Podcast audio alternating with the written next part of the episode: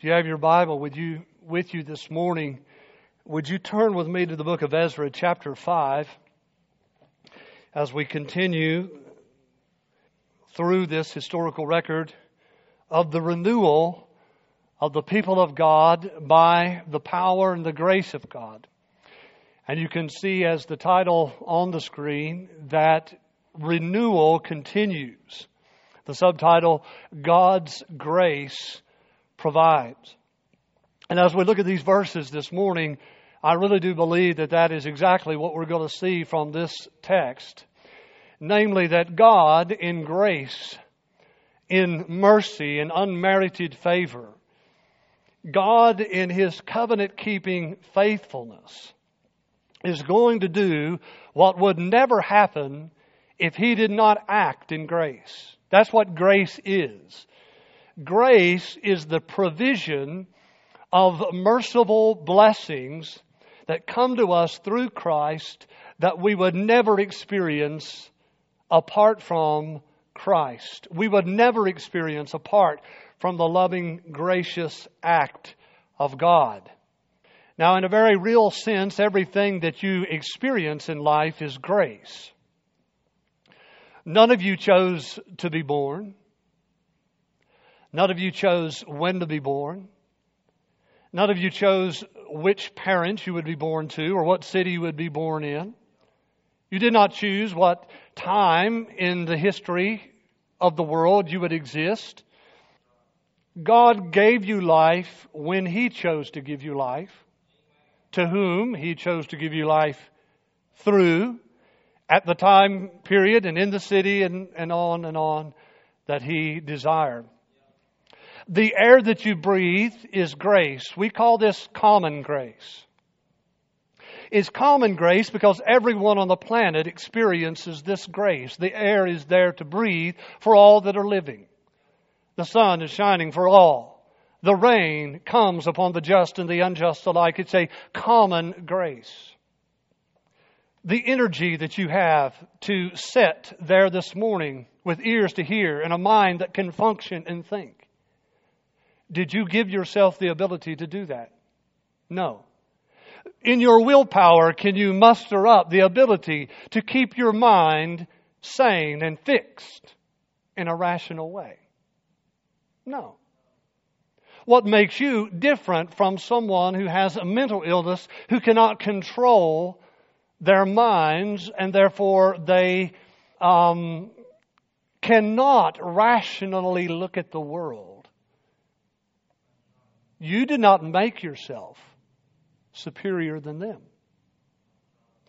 Everything that we experience in life is grace because we do not deserve it, but God provides it in mercy and love. And He provides this grace to us not simply uh, not just in a simplistic way, as if we, you know, God is gracious, so He's going to show and give grace. But it is more complex than that. God is gracious and merciful by nature, but He is also just and holy. And so the way that you and I experience common grace, and even the grace that comes that we're going to look at in this text today, and that we often think about as a saved and regenerated people, as the people of God, the covenant people of God, and that special grace where we have the coming of the Spirit through the proclamation of the gospel. But this all comes to us through Christ. Jesus Christ suffered and died as a substitutionary sacrifice for sinners so that we could not only enjoy the common grace of air and food and clothing and the ability to think and move and have our being, but also the grace whereby we are saved and sealed until the day of redemption. As we turn our attention toward the passage at hand, I want us to understand and just preface the exposition by thinking about the reality of the history of the people of God throughout the centuries, even into the Old Testament, the covenant people of God, even from Adam and Eve in the Garden of Eden. The people of God have always experienced times and seasons of decline and renewal. Have you ever thought about that? When you read the Bible, one of the things that pops out from Genesis to Revelation is the fact that there are seasons. There are, um, as it were, dispensations of uh, periods of time when the people of God are either heightened in their faithfulness and obedience to God and seasons of declension and decline where they drift from moral faithfulness and commitment to the commandments of God. This is all throughout the church history and all throughout the history in the Old Testament that we have recorded for us. We're studying about a time when God in judgment because of the moral decline of the people of Israel, because of their disobedience, they had been carried away captive into Babylon. They were there for 70 years, and God, in grace, He did not have to do this, but His covenant keeping, faithful grace came at such a time as He has appointed, and He prophesied would come. He came and moved a pagan king to send the people of Israel back home. He moved the people of God and stirred them to go back to their homeland and to rebuild the temple and reestablish biblical worship as God had commanded them. He moved them to do this. And He provided for them. We learned that in the first sermon. In the second one, we saw how God empowered His people to actually rebuild the altar and to begin the foundations of the temple. We learned last week of how the opposition was there in the land, how the people of the land were in opposition to the people of God doing what God had commanded them to do. Now, my friends, this is very relevant for our day in which we live. We live in a time, it, it's not in many ways unlike any other time in history, but we can clearly look out in our country and we can clearly see that there was a time when the people of God as a whole were more obedient, more faithful to the revelation of God in His Word than we see today. That the culture is being shaped increasingly by secular, um, humanistic rationale rather than the revelation of God, of Himself through His Word and through His Son. And so there have always been times when there were seasons of heightened faithfulness to God and seasons of spiritual and moral decline. There have always been seasons of greater passion for God and His glory among the nations. A more central focus on the gospel of Christ and His majesty.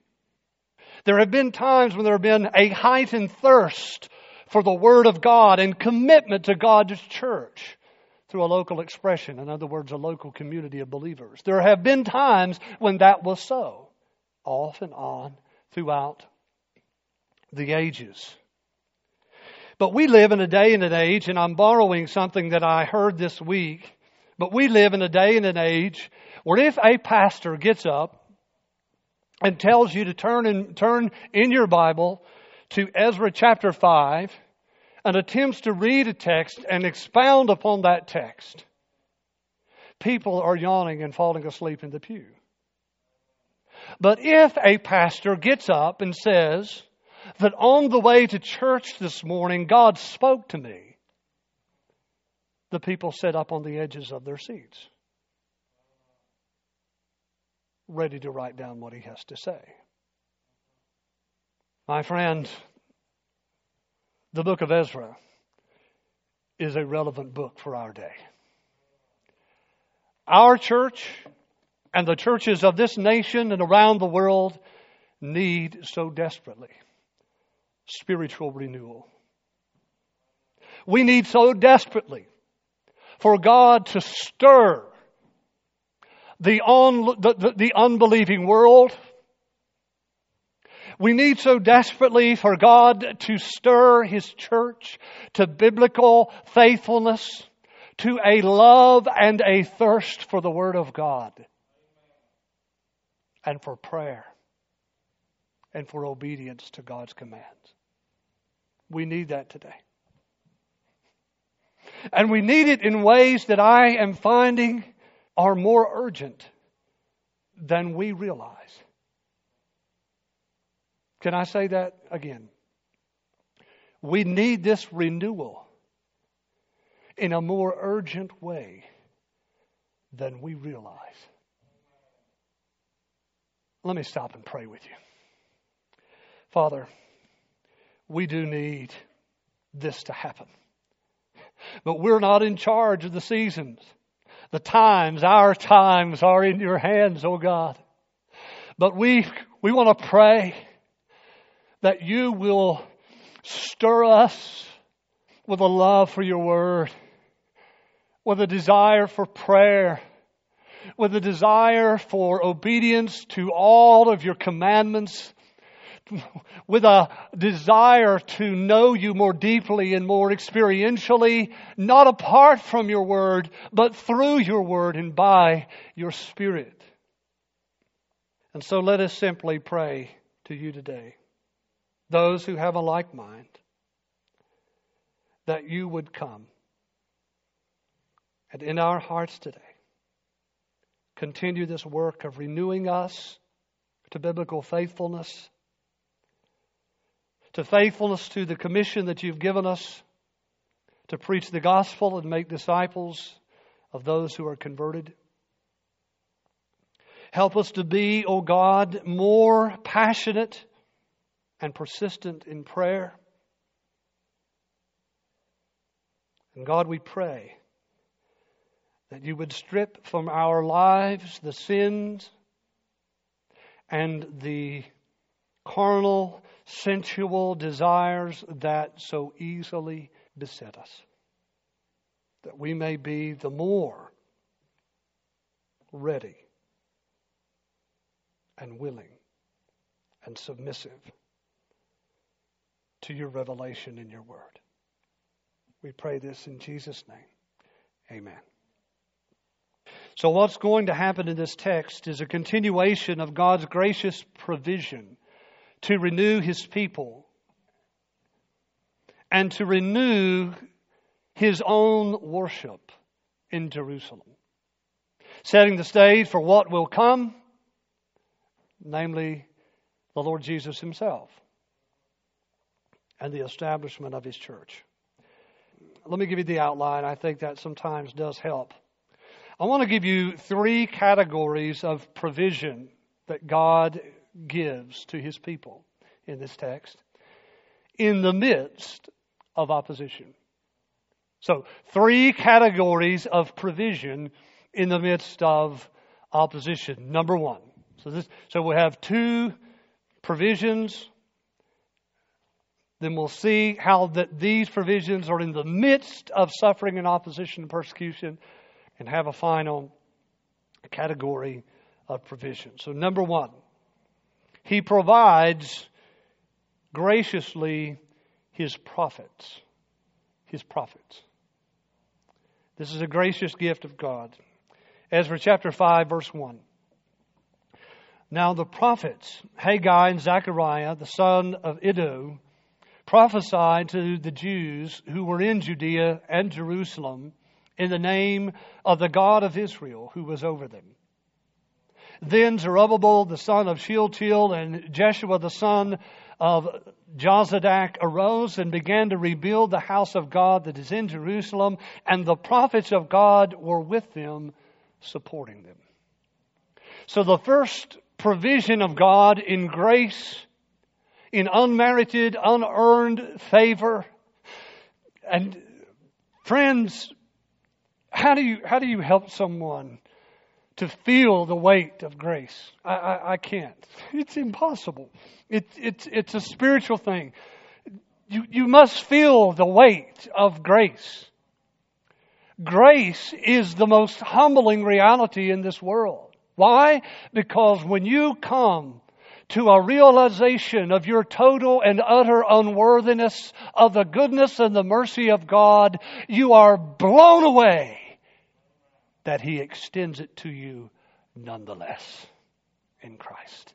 And so when I'm speaking to you today about God renewing His people spiritually, renewing His people back to the promised land, renewing His own worship in Jerusalem there, I am speaking to you from the depths of a heart that wants you to know and experience this grace yourself. And one of the provisions that God did for them is to provide for them the prophets, Haggai and Zechariah. The prophets in the Word of God are often character, are often spoken of as men sent from God. Because essentially that's what they are. A prophet is a man who has been sent from God to proclaim God's word to God's people or an unbelieving world. Now, this is a gracious provision. Why is it gracious? Because it is totally and utterly necessary in order for us to know the will and the heart of God. God has revealed himself in nature, but nature is not enough. There must be a revelation from God that helps us to understand who he is and what he is like. There must be a revelation from God whereby we can understand what God expects of us as His creation. There must be a revelation from God that helps us to understand our condition and fall into sin and separation from God and the provision of God for that sinful state. And how do we get that revelation? This phrase Thus saith the Lord. God speaks. In times past, He spoke often through the prophets, these men sent from God, speaking the very words of God and not their own ideas and not their own desires. Beloved, we need this today. We need these men today. I'm not saying we need these men in the sense of the Old Testament prophet that is filled with the Spirit in order to tell something that is coming in the future. What I am saying to you this morning is that we need men of God filled with the Spirit of God who faithfully exposit and proclaim the Word of God. We need these men. Men truly called and truly sent from God. There are false prophets, if you will, false preachers today, as there have always been. And we need a clear, a humble, spirit filled voice to take up the Word of God and to faithfully proclaim it. That's what we need. It's a gracious gift. He provides his prophets. They're not only called men that are sent from God, but they're also characterized as men of God. A, in other words, quote, a man of God. Close quote. A man of God. Speaking of godly character and devotion to the true revelation of God in His Word that there is a not only a man sent from God, but a man of God. A man who is not embodying perfection, but a man who is endowed and empowered and filled with the Spirit to produce in him a godly character, a God-like a voice that not only speaks the truth, but lives the truth. Imperfect as they do. Nevertheless, the title, the prophet, was often a man sent from God who was thought of as a man of God, a man who truly had a relationship with God. Did you know today that one of the great dangers of the world are the men, and very often these days women, that are standing in pulpits? One, I, I said that very clearly. I didn't mess up. One of the great dangers of our world today are very often the men and the women that are standing in the pulpits. Because these are people that would not be characterized as someone truly called and sent from the God of creation and a man who is a man of God, who knows God, who truly has a relationship with God. Is that not the voice you want to hear? That's number one. Number two. The second provision of grace is that He provides His Word. He provides His Word. In those same verses that we looked at, implied by the fact that God has called and sent a prophet that speaks the Word of God we have as an inference of the story that God not only graciously provides the man, but he also provides the content of his message. You see, the preacher's job has never been to create the message, but simply and faithfully to proclaim what he has been given. The phrase it says there in our text that they came in the name of the God of Israel. He provided His Word. And I marvel, I simply marvel at how easy Satan can persuade people away from simplistic as it may seem, a dogmatic, unmovable conviction of the sufficiency of the Word of God. I marvel at how easy Satan can persuade people away from this. Is so sad how easy it is. And my friends, we're all subject to this pressure because of the culture that we live in, because of the false doctrines that have crept into the church of Christ. It's so easy for us to be lured away into other things that may not be inherently evil, but nevertheless distract us from that simplistic, dogmatic conviction in the sufficiency of God's Word. I hold in my hand the most precious physical gift in the world. This book.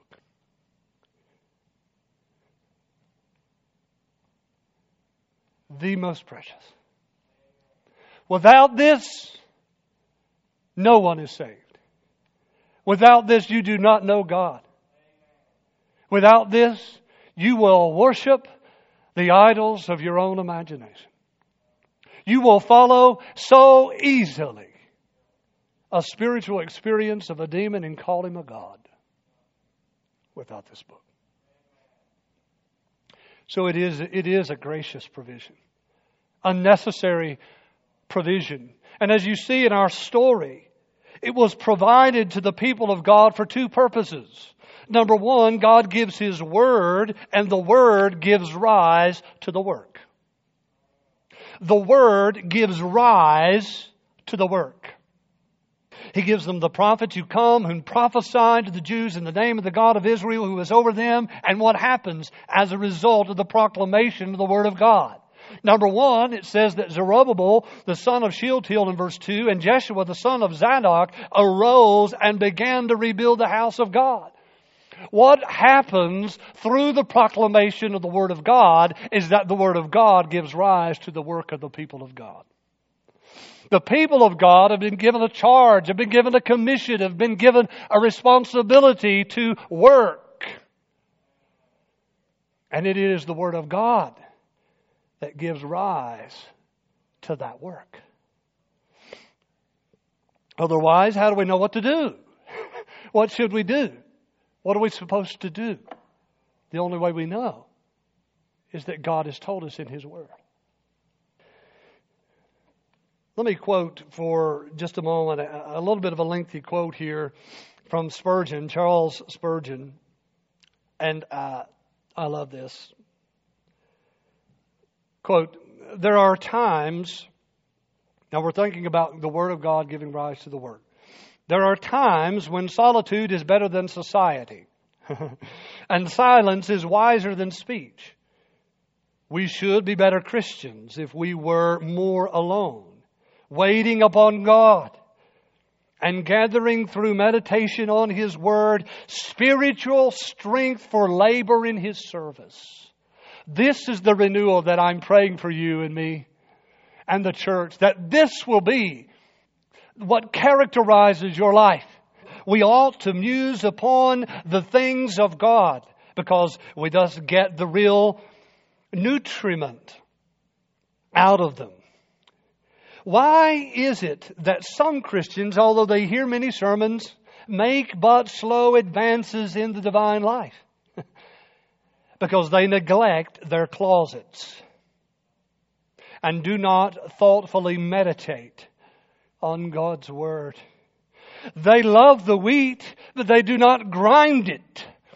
They would have the corn, but they will not go forth into the fields to gather it. The fruit hangs upon the tree, but they will not pluck it. The water flows at their feet, but they will not stoop to drink it. From such folly deliver us, O Lord. Close quote. How many of us are guilty?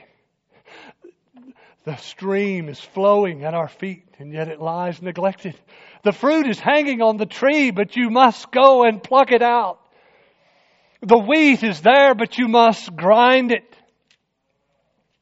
The Word gives rise to the work.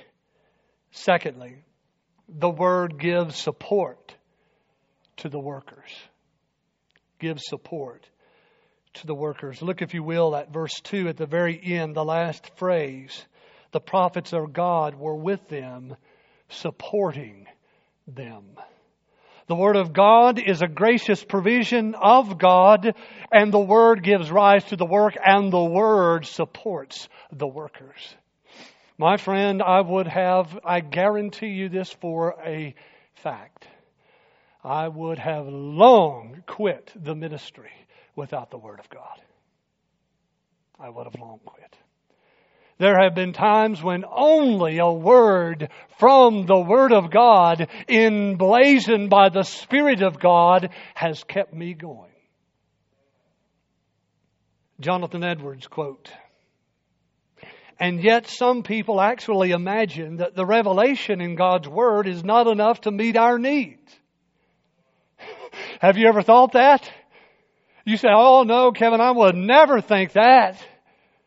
Well, let me, let me, let me add a little something there that might help you think about this more clearly. Because I would dare to say that every one of us are guilty. Because if you have ever reached out in times of crisis and trouble and anxiety, in times of fear and despair to something else than the Word of God, then in that moment, by your actions, you are saying the Word is not sufficient. Let me go back. And you notice that this was Jonathan Edwards eh, in colonial America experienced the problem that we're experiencing today. We, in many ways, there was a, in the Southern Baptist Convention, there was a, a, a thing called the uh, conservative resurgence. And the theologians and the pastors of that day, they, they prayed and they labored and God saw fit to renew His church to um, biblical faithfulness, so that we didn't all become liberals who don't believe that the Word of God is inerrant and infallible and inspired by God. And He preserved that for us. But I want you to know today that the, the struggle that we are facing today in many churches, Baptist churches and evangelical churches in America is not necessarily to say, is this the inerrant Word of God, but is this Word sufficient? Is it enough for the people of God? Or do we need more? That is the battle that is raging. And that's what he's saying. That's what Jonathan Edwards is saying. Okay, here he goes. They think that God, from time to time, carries on an actual conversation with them, chatting with them, satisfying their doubts, testifying to his love for them, promising them support and blessings. And you say, well, I thought that was what he does. Not apart from his word. You, you take that home with you. Don't get mad at me. Just take it home and take that, what I just said. What, I'm, I'm explaining what Jonathan means. What Jonathan is saying. God does not speak to you apart from His Word. Because the Spirit never works in contradiction or separation from the Word that He is inspired to be written. Never. I'm going to continue to quote. As a result, now this is, this is the danger of what we're facing. This is the very danger that all of us are facing in, in, in the 21st century. As a result, their emotions soar. They are full of bubbling joy that is mixed with self confidence and a high opinion of themselves. Look at me. The foundation for these feelings, however, does not lie within the Bible itself, but instead rests on the sudden creations of their imaginations. These people are clearly deluded. Now, here's the end. God's Word is for all of us and each of us. He does not need to give particular messages to particular people. He's already spoken to you.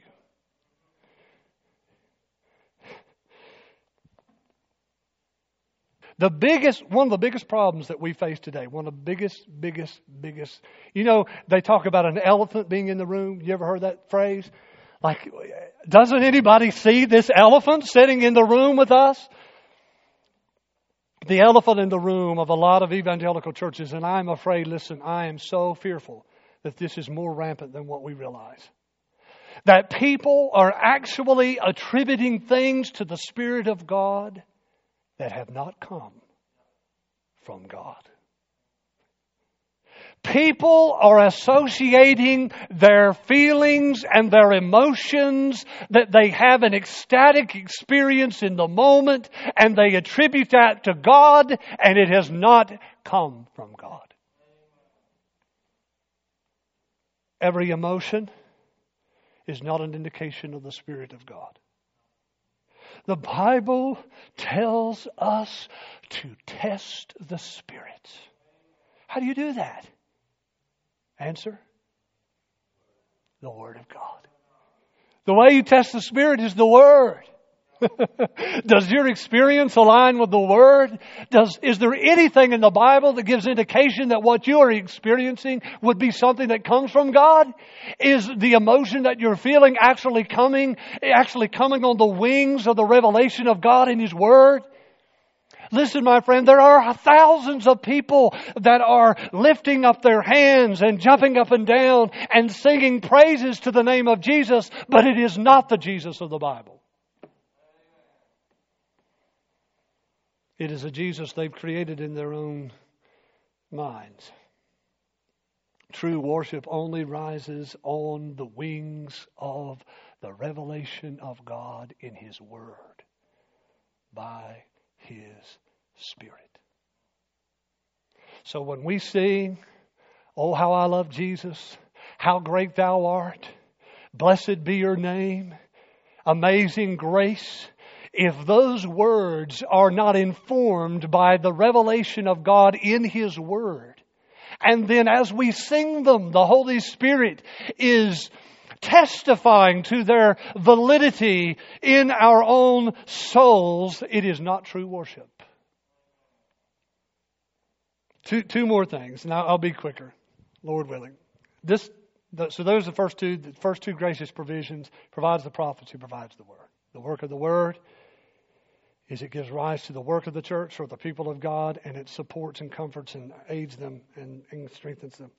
Now, in the midst of this gracious provision, I want you to notice in verses 3 and 4 the opposition. In verses, beginning in verse 3, at the same time, Tattenai, the governor of the province beyond the river, and Shethar-bozenai and their associates came to them and spoke to them thus Who gave you a decree to build this house and to finish this structure? They also asked them this What are the names of the men who are building the building? But the, and I love this phrase. This is what, this is, this phrase is why I chose the, the subtitle of this message. God's gracious provision. But the eye of their God was on the elders of the Jews, and they did not stop them until the report should reach Darius, and then answer be returned by letter concerning it. So, in the midst of the provision of God and the work of God by the people of God, there is opposition. And my friends, today, we are in the same condition. We have been called to proclaim faithfully the Word of God, and we have been called to make disciples who make disciples in a way that is faithful to the Word of God and there are challenges that we face, and if we sit idly by and we let our Bible sit in the dust on the shelves, we are not going to be faithful, but we are going to capitulate to the temptation of the age. And the world will do its destructive work. So, in other words, they asked them, What authority do you have? Very quickly, I'll give you two answers to that question from the text. Number one, they had authority of the pagan king. If you go on and read the letter that they wrote and the resulting letter that was written back to these people, they had authority from a pagan king who said to them, You leave them alone and let them work. Number two, and more importantly, they had authority of the eternal King of Kings. They had the authority of the eternal God of heaven who sent them back to their homeland to rebuild the temple.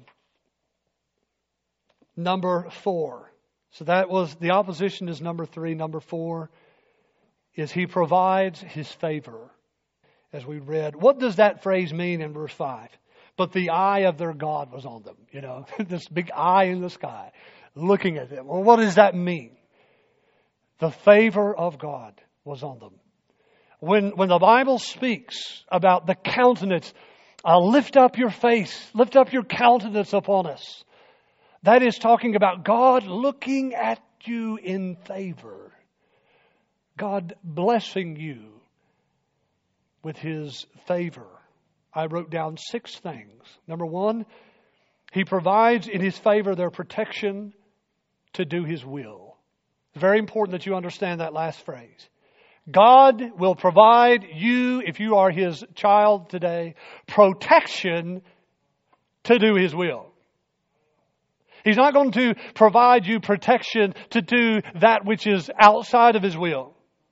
And it may be God's will that you die in His service. But God will protect you so long as it is His will that you live and thrive and do His work. Number two, his favor provides strength of resolve. Strength of resolve. Where did these people get the courage? Remember last week's sermon? They stopped. What makes the difference? Now I know that I'm reading into the text as it were, but I assure you this is the truth.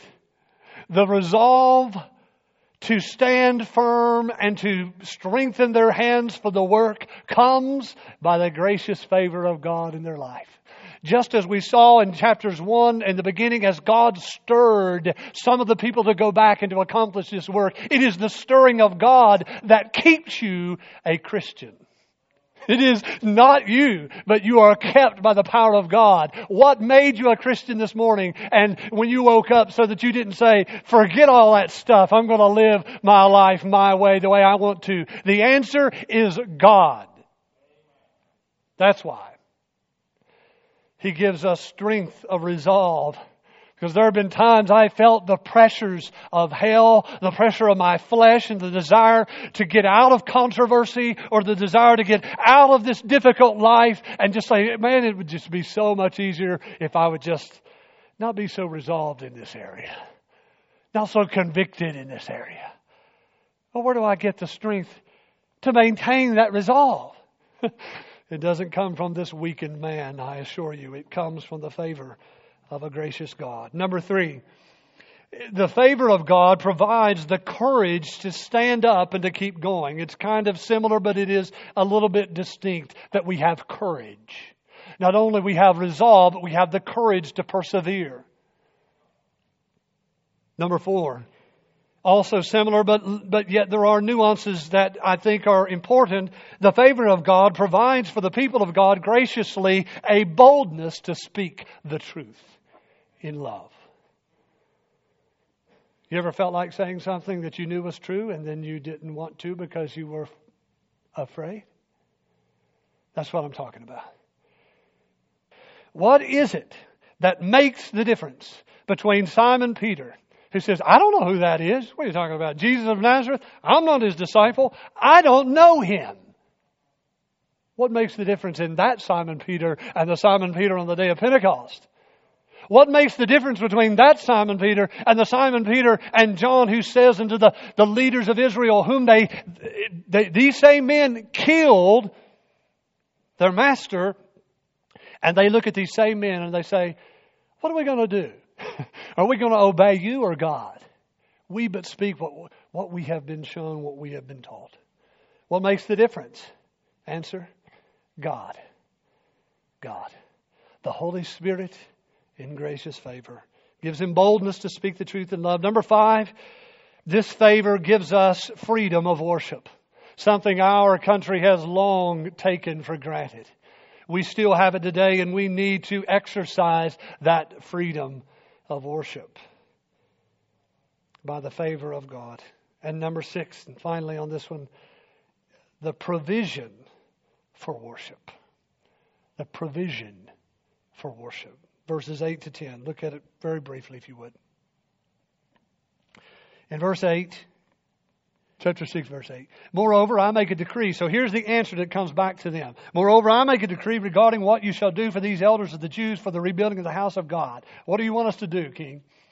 The cost is to be paid to these men in full and without delay from the royal revenue. the tribute of the province beyond the river. In other words, we're going to take the taxes that you collect from the people of the land uh, that is going to be for, you know, the taxes to, to do the things that you all do there in the land beyond the river. And we're going to take some of the tax money and we're going to use that very money to build the house of God in Jerusalem and to provide them everything that they need to worship God. Our God owns it all. he owns it all. You, go, you're, you and I are going to have exactly what we need to do His will. and whatever, whatever's needed, verse 9, whatever's needed bulls, rams, sheep, burnt offering, wheat, salt, wine, oil, as the priests at Jerusalem require, let it be given to them day by day without fail that they may offer pleasing sacrifices to the God of heaven and pray for the life of the king and his sons. So God takes this king, this pagan king, and he provides for the people of God everything they need for worship. So let me close with a word of application of the gospel. I want to make an application in closing to the gospel. In our text, we see a story that reminds us of the grace of God for the salvation of sinners. Did you notice it?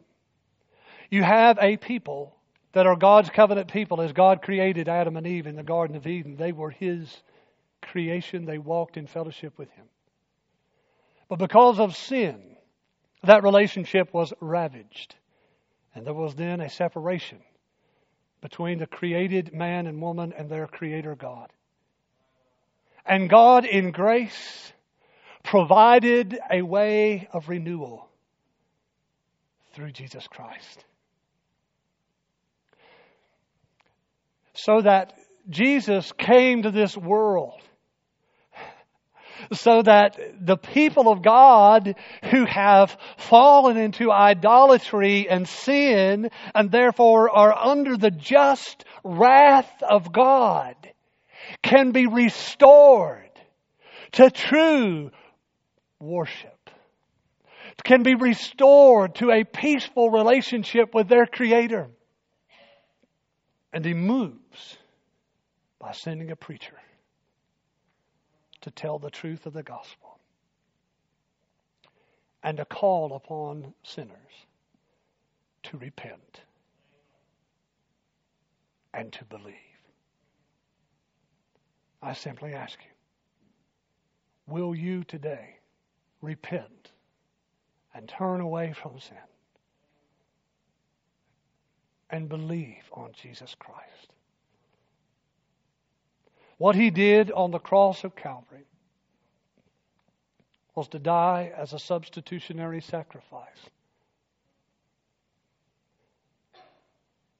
Let me pray with you. Lord, as we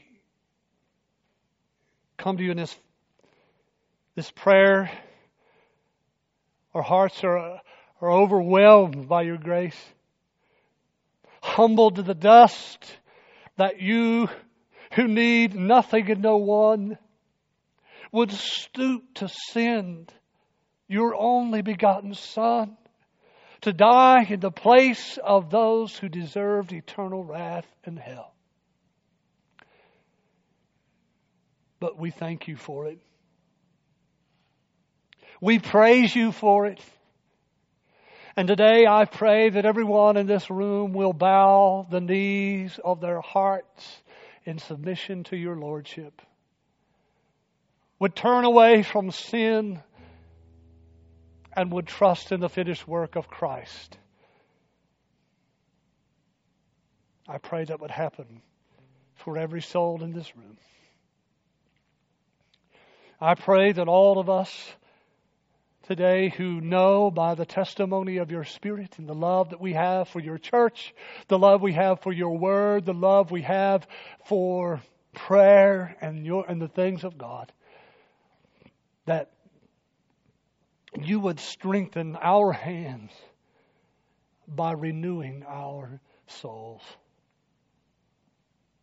in spiritual revival. We pray this through Christ and in His name and for His glory. God's people say, Amen.